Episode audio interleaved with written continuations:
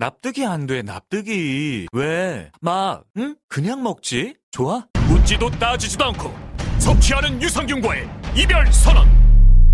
미궁 유산균 사랑! 너를 위한 헌정 유산균, 나를 위한 적중 유산균. 매일매일 너에게, 빵빵한 너에게, 민감한 너에게, 약해진 너에게. 유산균 사랑 4종 출시. 지금 검색창에 미궁 유산균 사랑을 검색하세요.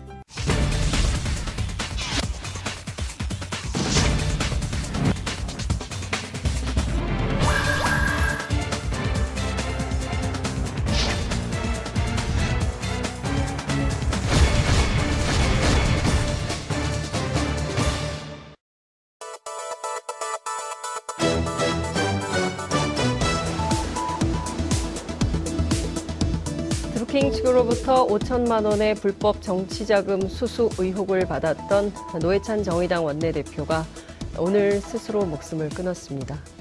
유서에는 드루킹 관련 금전을 받은 사실은 있지만 청탁과는 관련이 없다, 이런 내용이 포함됐다고 전해집니다. 이번 드루킹 특검의 출발은 무엇이었던가요? 6.13 지방선거를 앞두고 자유한국당은 김경수 경남지사를 목표로 해서 드루킹 특검을 요구한 바 있지요.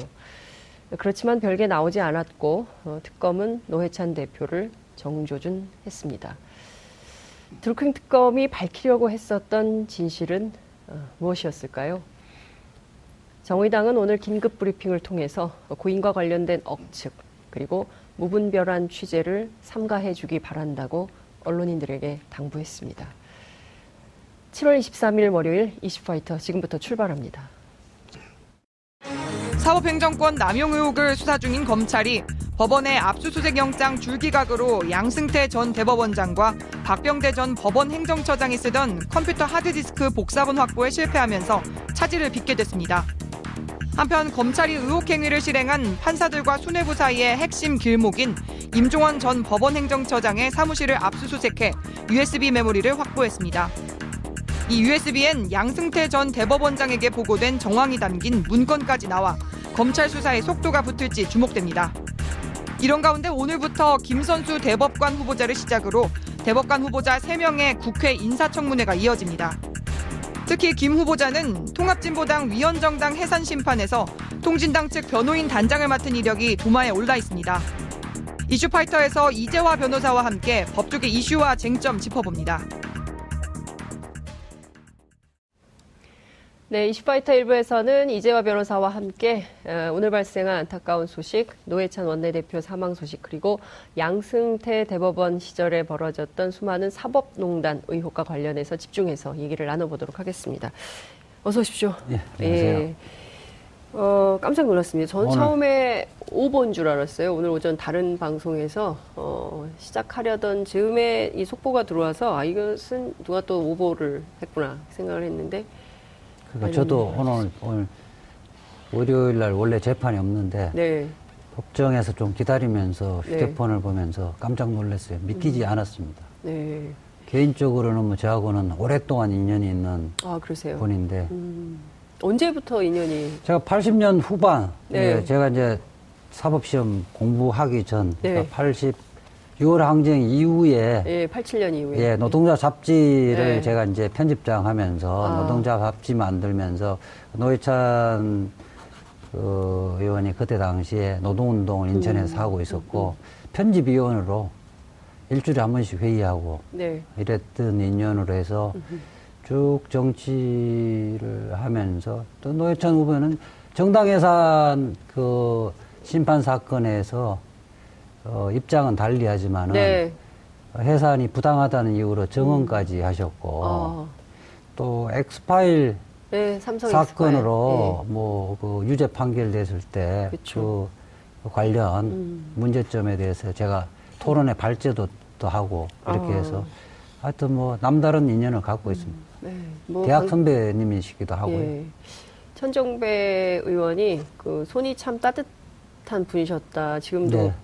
막 바로 국회에서 만날 것 같다고 이렇게 트윗에 예. 올렸는데 지금 뭐 정치권, 언론계 모두가 다 그리고 국민들도 굉장히 충격 속에서 이 상황을 지켜보는 것 같습니다. 지금 그 시 씨는 지금 그 서울 신촌 세브란스 병원에 안치를 위해서 이동 중이라고 전해지고 있고요. 근데 이 사건에서 말이죠. 이제 본인이 유서를 통해서 밝히기는 했는데 4,000만 원의 그 금액을 받은 것은 맞지만 그렇다고 해서 청탁을 받아주거나 이런 것은 없었다. 그리고 이제 유서를 3통을 남겼는데 2통은 가족들이고 1통은 이 사건 관련된 것인데 참 어리석은 판단을 했다고 스스로 고백을 했네요. 그게 뭐 도 변호사가 하고 아마 경기고 동기로 알고 있고요. 네. 이렇게 이제 10년 동안 4~5번 만났다고 그래요. 예, 뭐 또 이제 고등학교 동기고 또 변호사니까. 네네. 그리고 아마 강연료 이런 것들 겸사겸사해서 네네. 받았을 텐데 아마 본인이 도덕적 결벽증, 결벽함 이런 것 때문에 미칠 파장 이런 것들이 좀 감당하기 어렵지 않았나 이런 생각이 듭니다. 그러니까요. 근데 국민들 이제 제가 이렇게 그 댓글 반응을 이렇게 쭉 봤더니 대체로 이 사건에 대해서 이제 보는 시민적 시각이 네. 일종의 이게 이 출발이 이 특검의 출발이 사실은 지방선거 앞두고 야당이 강력히 예. 요구했던 특검 아니겠습니까? 그러나 지금 이 순간 막 이 뭐 별로 쟁점도 안 되고 있어요. 그러다가 원래 수사의 본류가 아니죠. 네. 그러니까요. 이거 네. 어떻게 된 겁니까? 지금까지 흘러온 과정을 수사의 보면. 본류는 지금 대선 당시에 네. 여론조작 그렇습니다. 여론조작 기계를 이용해서 네. 매크로를 돌렸냐 안 돌렸냐 그렇죠. 누가 돌렸냐 민주당이 사무실을 댔냐 안 댔냐 뭐 이게 쟁점. 유탄이죠 유탄. 네. 아 유탄. 물론 이제 법률상 네. 관련된 그 혐의 사실에 대해서 네. 특검이 수사할 권한은 있어요. 뭐 물론 그렇습니다. 권한은 있는데 이게 본류는 아닌데 예. 엉뚱하게 지금 가서 또 뭐 하여튼 아까운 정치인을 잃게 됐네요. 그러니까요. 그러니까 지금 보면 이 대단히 좀 정치색이 짙은 특검이었어요. 그리고 당시에 이 특검이 그러니까 요구하니까 하기는 하지만 당시에 뭐 여러 가지 쟁점들이 국회 안에 엮여서 있었지 않습니까? 이 특검을 네. 해야지만 뭐 추경도 통과시켜주겠다, 뭐 여러 가지 입법에 대해서도 통과시켜주겠다, 일종의 이런 딜 같은 게 작용을 했었기 때문에 네. 통과되긴 했었지만 사실은 말씀하신 대로 이 불법 여론 조작, 예. 대선 당시에 그리고 예. 특히 특정 정당의 민주당 그리고 대통령과 굉장히 친분이 두텁다는 당시 김경수 후보가 네. 얼마나 개입되는가 이게 사건의 본질이었는데 이것은 완전히 언제 갔는지 다 사라져버리고 현재까지 뭐 특별하게 나온 게 없어요. 김경수 의원 같은 뭐 특별하게 나온 게 없죠. 그러니까요. 네, 어쨌든 지금 보면 특검에서 이게 특검이 출발을 하면요. 네. 이 하여튼 성과를 내야 된다는 강박관념이 좀 있어요. 아. 그러니까 지금 시작한 지 꽤 됐는데 성과가 없으니까 네. 현재 이게 지금 노회찬 의원 부분에 정치 자금 수수 부분이 드러나니까 네. 이 부분에서 일단은 최소한 체면치레 하자는 생각을 좀 했던 것 같아요. 일종의 면피용 수사 그렇죠. 이런 건가요? 네, 네. 아, 참. 이런 특검이 이렇게 면피용 수사나 하는 특검이 제대로 되는 특검인지에 대해서도 국민적 비판이 있을 수밖에 없을 것 같아요. 원래 특검 자체가 예. 좀 정치적인 하여튼 타협의 산물로 나오는 거여서 그렇긴 하죠. 예. 그다음 시간이 쫓겨서 또 성과를 내야 된다는 강박관념에 수사를 하기 때문에 그래 차제에는 이 고위공직자 비리수사처를 그 상설적인 기구를 예. 마련해놓고 예. 수사의 필요성이 있고 맞습니다. 국민들의 공감대가 있는 수사를 예. 착실하게 차분하게 이렇게 할 수 있는 제도적 장치를 마련해야 될 것 같습니다. 저는 개인적으로 그런 생각은 좀 들어요. 이게 금액과 상관없이 네. 계속 그 부인을 했었거든요. 네. 불법 정치자금 수수 사실이 있는가라는 기자들의 질문에 그런 사실이 없다고 계속 네. 얘기를 했었기 때문에 실은 금액보다는 어떤 이런 거짓말에 대한 도덕적 채무 이게 좀 크지 않았을까라는 생각도 좀 듭니다. 하여튼 노회찬 전 대표님 같은 경우는 그 진보의 상징이었고 네. 또 깨끗한 정치인의 표상으로 알려져 있기 때문에 그동안 그 정치를 하면서 그 쌓아온 이미지 또 개인뿐만 아니라 정의당에 미치는 파급 효과 진보 세력에 미치는 파급 효과 이런 부분들이 심적으로 감당하기 어렵지 않았냐는 생각이 듭니다. 어쨌든 네. 그렇습니다. 예. 그 지난주에 원래 우리가 얘기를 좀 더 해야 되는데 시간이 없어서 네, 마무리한 네. 얘기가 있어요. 바로 네. 이제 양승태 사법농단 관련된 얘기인데요. 네. 이 박병대 예. 그리고 양승태 예. 그리고 누굽니까 그 USB 그리고 임종헌 세 명에 대해서 출국금지 조처를 해야 된다라고 말씀하셨었어요. 아직도 안 된 것 같은데요? 그렇죠. 예. 제가 지난주 일주일 전에 네. 검찰에서 참고인을 와서 지금 사실은 이 현직에 있는 사람들 예. 혐의를 받고 현직에 있는 사람들은 해외 유학이라든지 파견 네. 이런 명의로 예. 가버리면요 안 돌아오리면 그만이에요. 그다음에 이제 뭐 지금 그 기무사 조현천 사령관도 지금 미국 연수가 있다는 거 아니에요, 그죠? 예. 뭐 전혀 상황은 다르지만. 예. 예. 그래서 또 양승태 전 대법원장 같은 경우는 뭐냐 여행 목적으로 가버리면 네. 이 수사가 다시 오리무중으로 빠져버려요. 그렇기 때문에 출국 금지 조치가 우선적이다. 네. 압수수색을 하는 것도 중요하지만은 예. 그래서 제 예측으로는 뭐 제가 주장했다고 받아들이지는 않는데 네. 제 예측으로는 이번 주 내에 출국 금지하지 않을까 생각이 들어요. 이번 주 안에 출국 금지할 예, 거다. 예. 이유는요? 아니 우선 일단은 USB도 나왔어요. 임종헌 출국 금지는 예. 법원에 영장이 필요가 없거든요.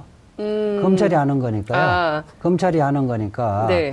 20일 단위로 계속 연장을 할 수 있는 거거든요. 검찰이 출입국 관리국에 이렇게 신청을 하면 되는 거거든요. 네. 아니, 당장 우선, 신병이 국내에 있어야 가능한 그렇습니다. 거거든요. 예. 어쨌든 양승태 대법원장은 모든 문건의 최종 보고를 받는 위치에 있는 거고, 네. 박병대 전 법원 행정처장은 지금 임종헌 전 법원 행정 차장, 예. 차장의 그 다음에 결제 라인이거든요. 예. 그리고 이규진 전 양형위원, 위원회 상임위원. 예. 여기 같은 경우는 국제인권법 학회의 예.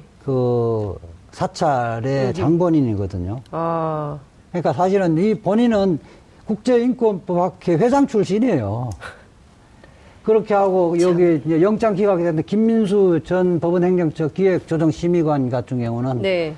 여기 법원행정처 문건 중에 네. 실제 가장 문건을 많이 작성을 한 사람이 이 사람이 다 문건 만든 거라는 거죠. 예. 예. 그 이외에도요. 예. 지금 뭐 여기에 영장 청구의 대상은 안 들어가 있지만은 지금 우리나라의 지방법원의 법원장들이 네. 다 대부분이 양승태 대법원장 시절에 예. 법원행정처 요직을 다 거쳤던 사람입니다. 예컨대 한성 전주지방법원장, 예. 이거는 상고법원 한승, 예. 예. 거기는 기획실장 하면서 상고법원 의 논리를 만들고 네. 상고법원 이론을 작업을 한 사람이고. 네. 윤성원 광주지방법원장은 예. 저한테 위원이란 이야기를 하지 말아달라고 했던 분이죠. 직접 전화해가지고 예, 이거 예, 상고법원 위헌 예. 아니다라고 예. 얘기를 하라고 했던 사람이 윤성원 광주법원장. 예. 예. 그런 부분 지금 현재까지는 지금 피의자로 입건해서 조사를 하고 있지 않는데 예. 어쨌든 지금 대한민국의 법원에 네. 지금 다 요직에 있는 사람들이 다 지금 혐의를 받고 있어요. 아니 근데 저는 그러면 이게 지금 김명수 대법원이잖아요. 예. 양승태 대법원이 아니라 예. 그러면 적폐청산하고 새로운 법원으로 태어날 거면 김명수 대법원장이 자기가 먼저 나서서 적극적으로 지금 현직에 있는 사람들한테 얘기해서 일단 지금 좀 내려놓고 검찰이 수사 중이니까 적극적으로 협조해라. 하는 게 맞지 않습니까? 글쎄, 저희들도 그렇게 요구를 하고 있고, 네. 김명수 대법원장이 종전의 시스템으로는 대법원장이 될 수가 없었거든요. 그렇죠. 촛불혁명 맞습니다. 이후에 국민들의 그 요구에 따라서, 예. 대통령이 그 자리 임명을 한 건데요. 네. 근데 이 주변이 예컨대, 대법관들이 대부분이 양성태 대법원장이 제청했던 대법관들이잖아요. 네. 그리고 지방법원장들도 양성태 이른바 사단의 사람들이잖아요. 그렇죠. 그 휘둘리는 것 같아요. 김명수 대법원장이 휘둘리고 있다. 예. 양승태 대법원장 시절에 사법농단에 가담했던 그렇죠. 예? 혐의자들로부터 예. 휘둘리고 있다. 그래서 6월 15일 날 대국민 담화를 통해서 네. 검찰이 수사를 하면 적법 절차에 따라서 성실히 수사에 협조를 하겠다고 했는데 예. 지금 협조를 하는 게 하나도 없거든요. 아, 김명수 대법원장 수사 협조 하나도 안 하고 있습니까? 그러니까 예컨대 지금 예. 이제 문건 410건의 문건만 넘겨줬고 예. 그 이후에 지금 포렌식 하면서 나온 문건이 있잖아요. 예. 거기에 범죄 혐의가 짙다고 판단되는 문건들 제출해달라 하니까 원본 제출 거절을 하잖아요. 그리고 안철상 법원 행정 예. 처장의 결재를 받아야 네. 받은 후에 제출 여부를 결정할 수 있다 그러면 제출 안 하고 있어요. 그 안철상 행정처장은 아. 왜 결재를 안 할 겁니까? 아, 그렇게 지금 안 하고 다 거부를 하고 있고 컴퓨터 하드디스크 네. 지금 다 거부하잖아요. 그러니까 원래는 뭐냐면 예. 개인 사생활 비밀이라든지 그 판결 과정에 관련된 네. 업무상 비밀이 포함되어 있을 수가 있어서 예. 제출 못한다 했는데 그런 개인적인 비밀 외에 예. 그 삭제를 하고 예, 지우고 문건에서 범죄 혐의가 짙은 예, 거 예. 이런 부분들 발견해서 이거 제출해달라는 거절하고 있어요. 그리고 또 지금 압수수색 이미 제출 거절하면 결국 압수수색 영장 발부받아서 압수를 해야 되잖아요. 그렇죠. 지금은 임종헌 법원 행정차장 외에 예. 뭐 양성태 전 대법원장, 박광대 예. 전 법원 행정처장, 아까 예. 했던 임규준 양형위원회 상임위원. 예. 그 다음에 뭐 심의관, 김민수 전 심의관. 예. 이 사람들 영장 다 기각했죠. 그 다음에 한 30여 명의 전현직 판사의 통신자료, 네. 그러니까 전화통화 내역 네. 부분에서 압수수색 영장 전부 다 기각했습니다. 그 이야기는 판사가 예. 그 위에 신호 없이 네. 혼자서 다 기각할 수는 없다고 봐요. 일선 판사들이 김명수 대법원장으로부터 뭐 직접 전화해서 허락받는 것은 아니겠으나 아니면 분위기 파악해서 대법원에서 적극적으로 이렇게 소극적으로 임하는데 내가 이렇게 영장 발부해서 독박을 쓸 수도 있는 거 아니냐 이런 분위기라는 거예요. 아니 근데 소장 판사들이 얼마 전에 성명도 냈지 않습니까? 이 사건의 진실규명을 해야 된다고. 그래 지금 오늘 뭐 민변에도 지금 오늘 성명을 냈는데 네. 소장 판사들도 지금 다시 네. 판사회의 소집해야 된다고 보고 판사회의 소집을 대법원장에게 요청을 해야 된다고 봐요. 이거 이대로 가버리면요. 네 어떻게 되는 겁니까? 사법개혁은 물 건너가고요. 김명수 대법원장은 결국은 양성태 대법원장이 천원 늪에 같이 빠져서 허우적거리다가 많은 거죠. 큰일 났어요. 그러니까 저는 이런 거예요. 그러니까 이 지금 그 사실 이 정부가요. 그냥 탄생한 게 아니라 2016년 국민들이 1,700만이나 되는 국민들이 네. 광장에 나가서 촛불로 밝혀준 예. 촛불 정권이지 않습니까? 예. 그러면 그 촛불 정권의 사명이라는 게 있고요. 예. 그 촛불을 통해서 국민들이 요구하고 바랬던 공정하고 정의롭고 깨끗한 나라에 부합하는 사법부가 돼야 되는 거거든요. 그렇죠. 근데 지금 그거 하라고 김명수 대법원장 이렇게 세웠는데 이분마저도 이걸 못하고 지금 결국에는 그렇다면 양승태 원장 시절에 있었던 그 사법농단 세력과 결탁하는 꼴이 되는 거 아닙니까? 결탁하는 꼴이 되는 거죠. 네? 네. 그렇게 하면 결국 저는 사법부의 불신은, 국민들의 불신은 좀 더 가중될 거로 보고요. 네. 그렇게 되지 뭐예요. 사법부의 불신, 그러니까 신뢰성이 없으면 네. 아, 주먹이 앞서게 되는 거잖아요. 그 사적으로 판결이 아니라 개인적인 위력이나 네. 힘으로 해결하려고 그러는 거잖아요. 그럼 법치주의 붕괴되는 거예요. 예, 큰일 났습니다. 법치주의가 붕괴되는 수준까지 얘기를 해야 되는 거면 굉장히 말이 이제 사나워지고 있는 거거든요. 그럼요. 예, 이런 데까지는 가지 말아야 되는 건데. 자, 저는 네. 그 해법은 네.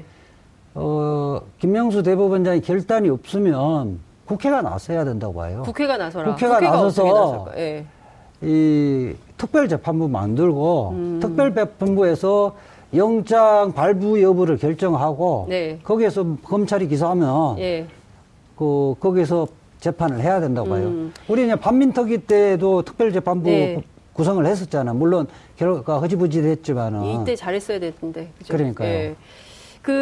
지금 말씀하신 대로 결국에는 네. 지금 이러면 김명수 대법원장이 결단 못하고 있는 거잖아요. 전부 휩싸여가지고 네. 스스로 해야 될 역할을 못하고 있는 거라면 법원 스스로 개혁이 안 된다는 판단이 내리는 거예요. 왜냐하면 그렇죠. 작년부터 이게 나온 얘기가 벌써 언젠데 법원 스스로 하겠다고 했지만 된 게 하나도 없단 말이에요. 그러면 국민들이 계속 기다릴 수 없기 때문에 9월 정기국회 때 이걸 국회가 나서서 만들어야 되는데 야당이 협조하겠습니까? 뭐 야당은 뭐 지금 결국은 다 국민의힘이죠. 국민의힘. 예, 검찰도 지금 부글부글 끓고 있거든. 수사 그 특수일부 검사들이. 예. 그래서 그때 당시에 내가 조사를 받으러 가면서 분위기 네. 자체는 예. 아 이거는 자기가 뭐 평 20년 이상 수사를 해봤지만 이 정도로 그 문제가 많고. 그러니까 범죄, 모든 문건이 다 범죄와 관련된 문건이라는 거예요. 이런 건 처음 봤다는 거예요. 이게 다 공개되어지면 네. 국민들이 경악을 한다는 거지. 그런데 네. 국민들의 여론은 설마 사법부가 이런 생각이 있잖아요. 네. 그런 생각이 있고, 또 사법부에 대해서 막연하게 사법부의 독립이라는 게 있잖아요. 그렇습니다. 예. 그 다음에 공부 잘하는 착한 사람 이런 이미지가 있어서 이게 여론이 잘 안 뜬다는 거예요. 근데 저는 다 떠나서 네. 지금 그 입법사법 행정이 서로 견제와 균형을 맞춰서 민주공화국의 이 원리가 작동이 돼야 되는데 지금 한 축이 무너지고 있는 거거든요. 앞서 그렇죠. 이재화 변호사님 걱정하신 대로 이대로 가면 법치주의가 무너집니다. 이렇게 심각한 경고등을 켜고 있는데도 법원이 스스로 나서서 노력하지 않는데 이거는 그러면 국민 강제 수사밖에는 길이 없는 것이고 이 과정에 임종헌 차장이 계속 없다 그랬거든요. 네. 자료가 없다 그랬는데 드디어 USB가 나왔습니다. 네. 410건 이외에 더 많은 문건이 있다는 얘기.